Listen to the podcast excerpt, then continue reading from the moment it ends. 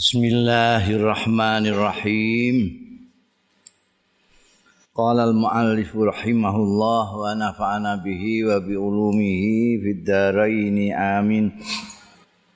Al hadis tsani hadis sing kaping pindho An Umar saking sahabat Umar bin Khattab juga radhiyallahu anhu aidon halimane Kala dawuh sapa sahabat Umar Baina manahnu nalikane tawi kita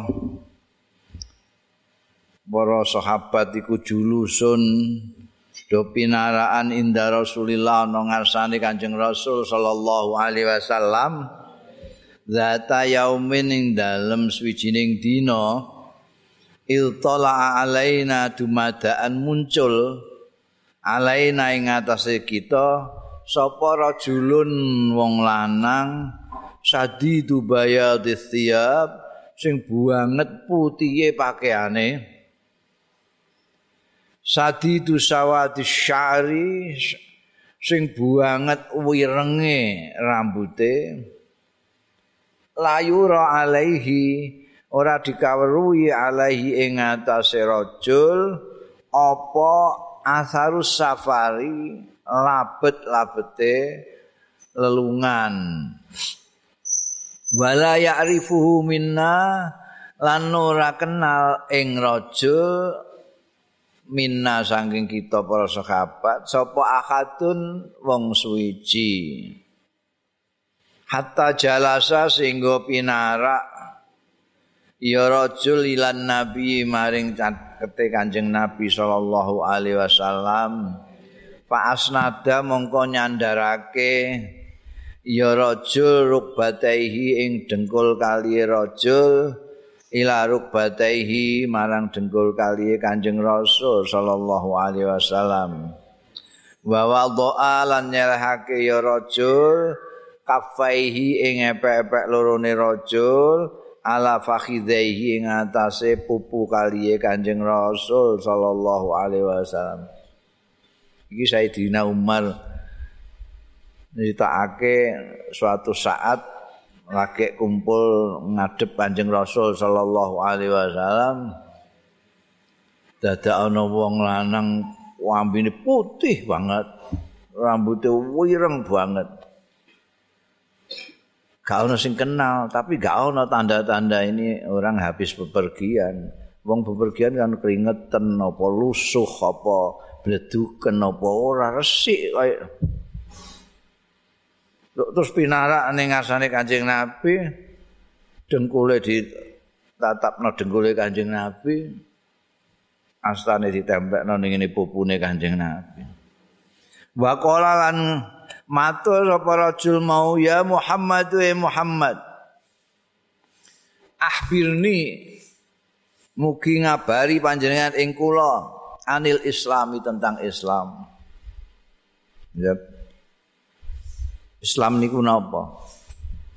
Pakola mongko jawab sapa Rasulullah Kanjeng Rasul sallallahu alaihi wasallam. Al Islamu utawi Islam iku antashhada. Ento nyekseni sira an la ilaha ing stune kelakuan la ilaha ora ana pangeran sinembah illallah kejaba Gusti Allah taala. Wa anna muhammadan lan setuhune Muhammad Rasulullah iku utusane Gusti Allah. Wa tuqimas salat lan yen jenengake sira as-salata ing sembayang wa tu'tiyaz zakat wa tu'tiyalan menehake sira az-zakata ing zakat wa tasumalan poso sira ramadhana ing bulan ramadan wa tahujjalan haji sira al baita ing baitullah. Ini stata'a ilaihi sabila lamun mampu ilaihi marang bait mau apane sabilan dalane. Dadi ana sangune dalane kepenak ora ana hambatan. Kaya dawe Imam Nawawi wingi setiap hadis yang dipilih oleh beliau itu hadis-hadis induk semua. Ini juga gitu.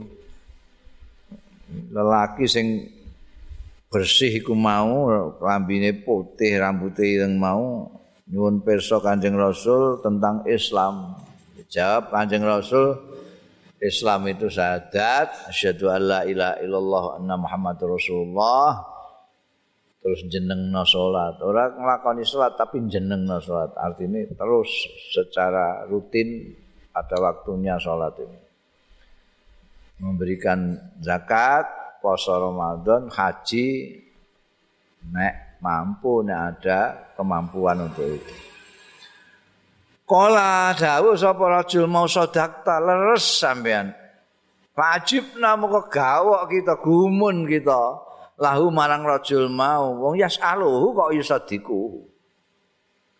Akon-takon dhewe nakoni ya rajul ing Kanjeng Rasul. Bareng dijawab kok wa yusadiku lan benerake sapa rajul ing Kanjeng Rasul sallallahu alaihi wasallam. Bangune ujian nabi dijawab kok betul ngono ngono. Iki wong takok kok dijawab kok muni bener. Qala fa akhbirni iki sudah keanehan kedua. Keanehan pertama orang bersihnya gitu ndak ada yang kenal.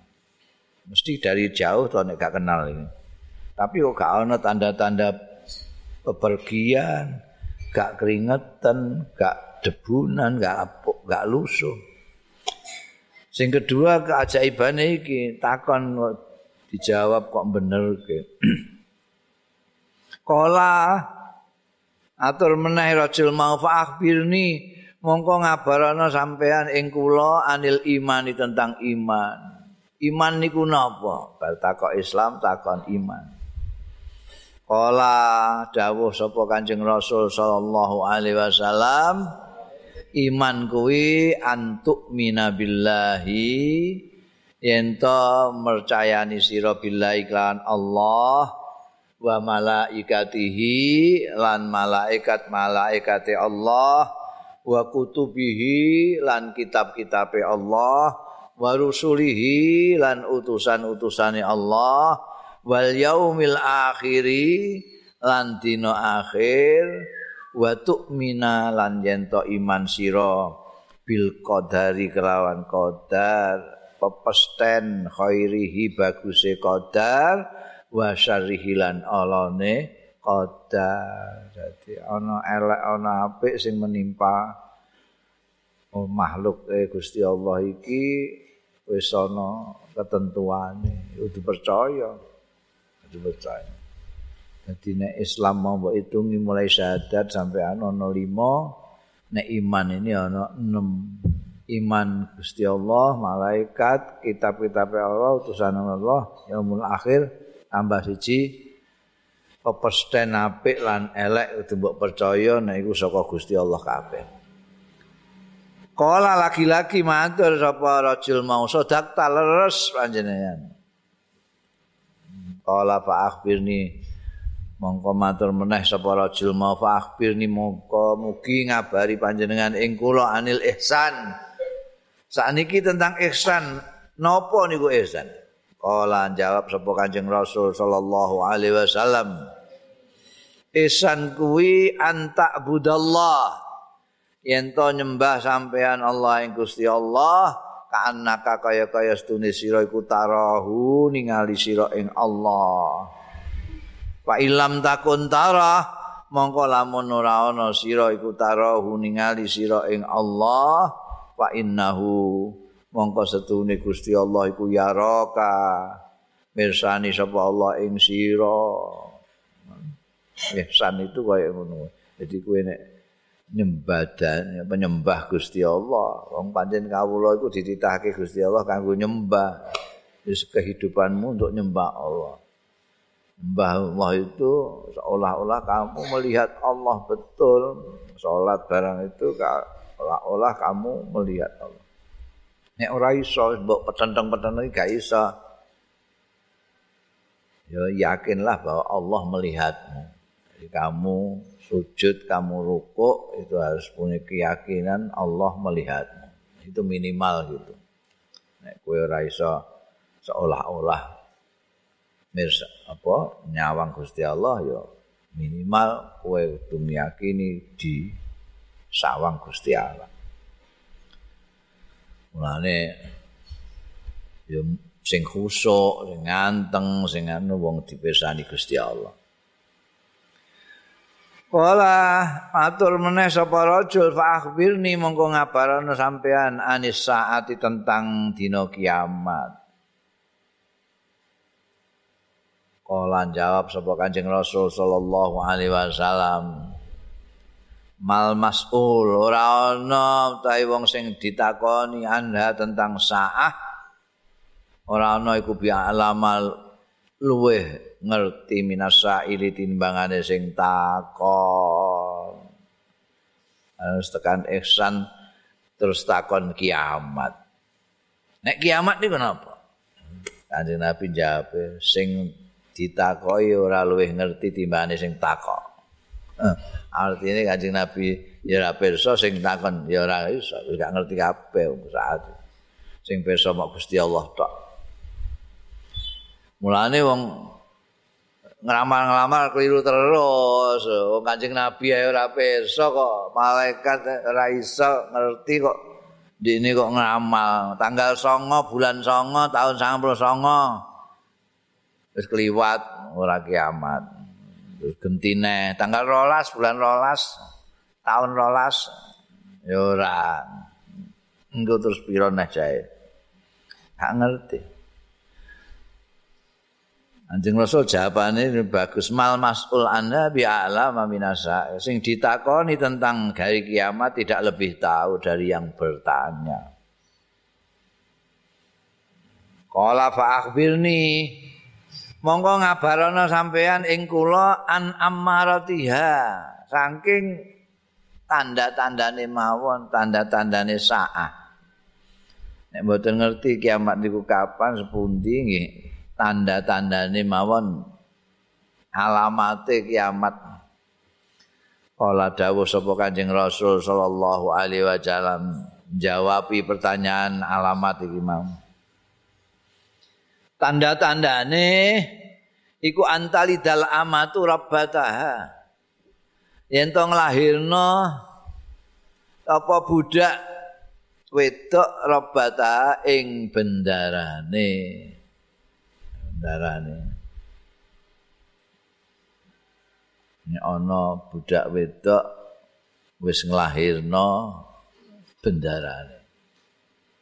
Iki ana sing nafsiri macem-macem, ana sing nafsiri ya budak wedok iku nek digauli mbekan sayite anake dadi sayite, dadi bendarane. Tapi ana sing lebih luas memaknai ini nanti ana anake mbok dadi pimpinane. Iku akeh saiki akeh anake Jokowi dadi rakyate Jokowi. Gitu. Jokowi. Mboke wong biasa tapi terus dadi ndarane presiden. Ana sing iku kan akeh. Wa antaral khufatal urata al alata ri'a asya ya tatawaluna fil bun iki ya wis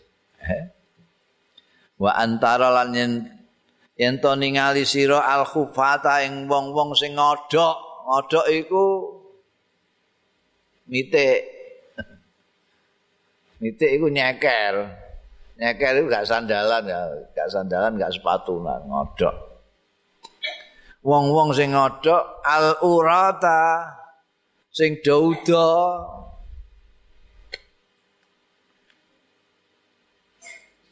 al alata sing randuwe sing marat ria asad. Ria asai. Pangon-pangon wedhus. Mbok tingali ya tatawaluna. Do dhuwur-dhuwuran. Ya khufat urat alah ri'a asya iki mau fil bunyani ing dalam pira-pira bangunane. Kaiki wis. Iku wong Kuwait wong kotor wong Emirat Dubai barang kuwi iku mbiyen boleh dikatakan Masya Allah. Wong sandalan japit dalam kondisi dunia seperti sepatunan kabeh iku ora padha karo wong ngodok. Mulai dari pimpinannya ya. Sampai ngisor iku wah sandalan jepit. Sing dibanggakno ya peduse tak. Dus angon-angon pedus. Terus angger gawe sumur metu minyak angger ngeduk lemah untuk minyak sugih mlegeduk itu Saudi Kuwait Qatar Emirat sugih kabeh wah saiki dhuwur-dhuwuran. Malaysia kalah nih dulu. Jam ning Inggris kalah. Wae dhuwur. Apa? Kotor gawe apa iku? Dhuwure semono iku. Abu Dhabi gawe gak gelem kalah. Saudi gak gelem kalah. Ning ngarepe Masjidil Haram gawe menara dhuwur banget. Gak jam ora niru jam ning gone Inggris ya tatawalu nabil bunyan negara-negara miskin orang-orang miskin terus do wah bangunane dhuwur-dhuwuran gak karu-karuan.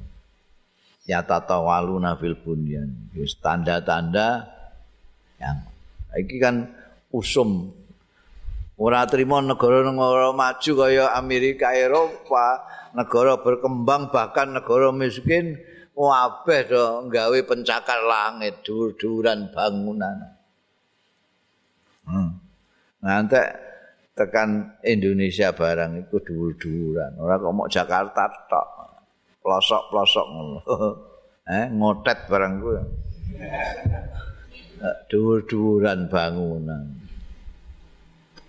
Ini berarti wis tondo-tondo para kiamat. Sumantolako mongko kisah budalan ya rajul bariku ya sebab cengkelak ilang ngono ae. Bar takon nerno iku sing rambute witeng kelambine putih memplak iki mongko ujug-ujug terus lunga peletas ngono. Palabis tu mongko kendel sapa ingsun malian sedelo. Sumakola keri-keri dawuh sapa Rasulullah sallallahu alaihi wasallam. Ya Umaru, he Umar, Atadri manis sa'il Kowe ngerti ta? Manis sa'il iku sapa asailu sing takon mau? Kowe ngerti? Man, sapa sing takon mau? Kultu matur sapa ingsun Allah wa rasuluhu a'lam Namun Gusti Allah lan utusanipun Gusti Allah a'lamu ingkang pirsa. Tiange ketok mboten tiang mriki tok mboten ketok nembe dugi lelungan. Nyuwun pirsa jenengan dijawabi kok beneraken mboten ngertos kok. Namung Allah lan utusanipun ingkang pirsa. Kala dawuh sapa Kanjeng Rasul sallallahu alaihi wasallam Pak Inahu Jibril mongko setune ya wong rajul kuwi mau iku Jibril Jibril. Atakum rawuh ya Jibril ing sira kabeh yu alimukum mulang ya Jibril kuming sira kabeh dinakum ing agama ira kabeh. Rawahu ngriwayatake hadise sahabat Umar iki sapa muslimun imam muslim. Ya jadi malaikat Jibril iku mau sing rambute witeng rambine putih momplak iku mau resik ngono tanya terus dijawab muni bener mau ujane mulang ana teknik mulang ngono iku ya ana. Dadi wong ku jane wis ngerti tapi takon supaya ngling liya-liyane do melok ngaji. Kiai kok takok ambek anane jembok darani Kiai kok geblek ngono kok takok bareng. Ya, maksudnya kadang-kadang itu ngandani sing liya-liyane. Piye, Jong? Nek cara kowe anu iku piye? Mungkin jawab. Ngaten-ngaten liyane krungu. kok dibenerno mbek kiai takon tapi dibenerno iya bener dong 100 nah liya-liyane oh nek ngono Islam kuwi ngono kuwi, iman ngono kuwi, ihsan ngono kuwi. Jadi mendapatkan ilmu tentang agama Islam. Ini kan satu hadis tapi mencakup mencakup keislaman, keimanan, kowe nek kepengin dadi wong muslim ya iku mau karek lima tadi lakukan. Pengen dadi mukmin ya siku mau, enam iku mau imani. Nek kepengin dadi muhsin ya iku mau lakoni. Entak budallah ka annaka tarah, ka ilam takun tarah, fa innahu yara. Ya. Wes ngaji sak hadis ngono komplit kabeh. Luar biasa.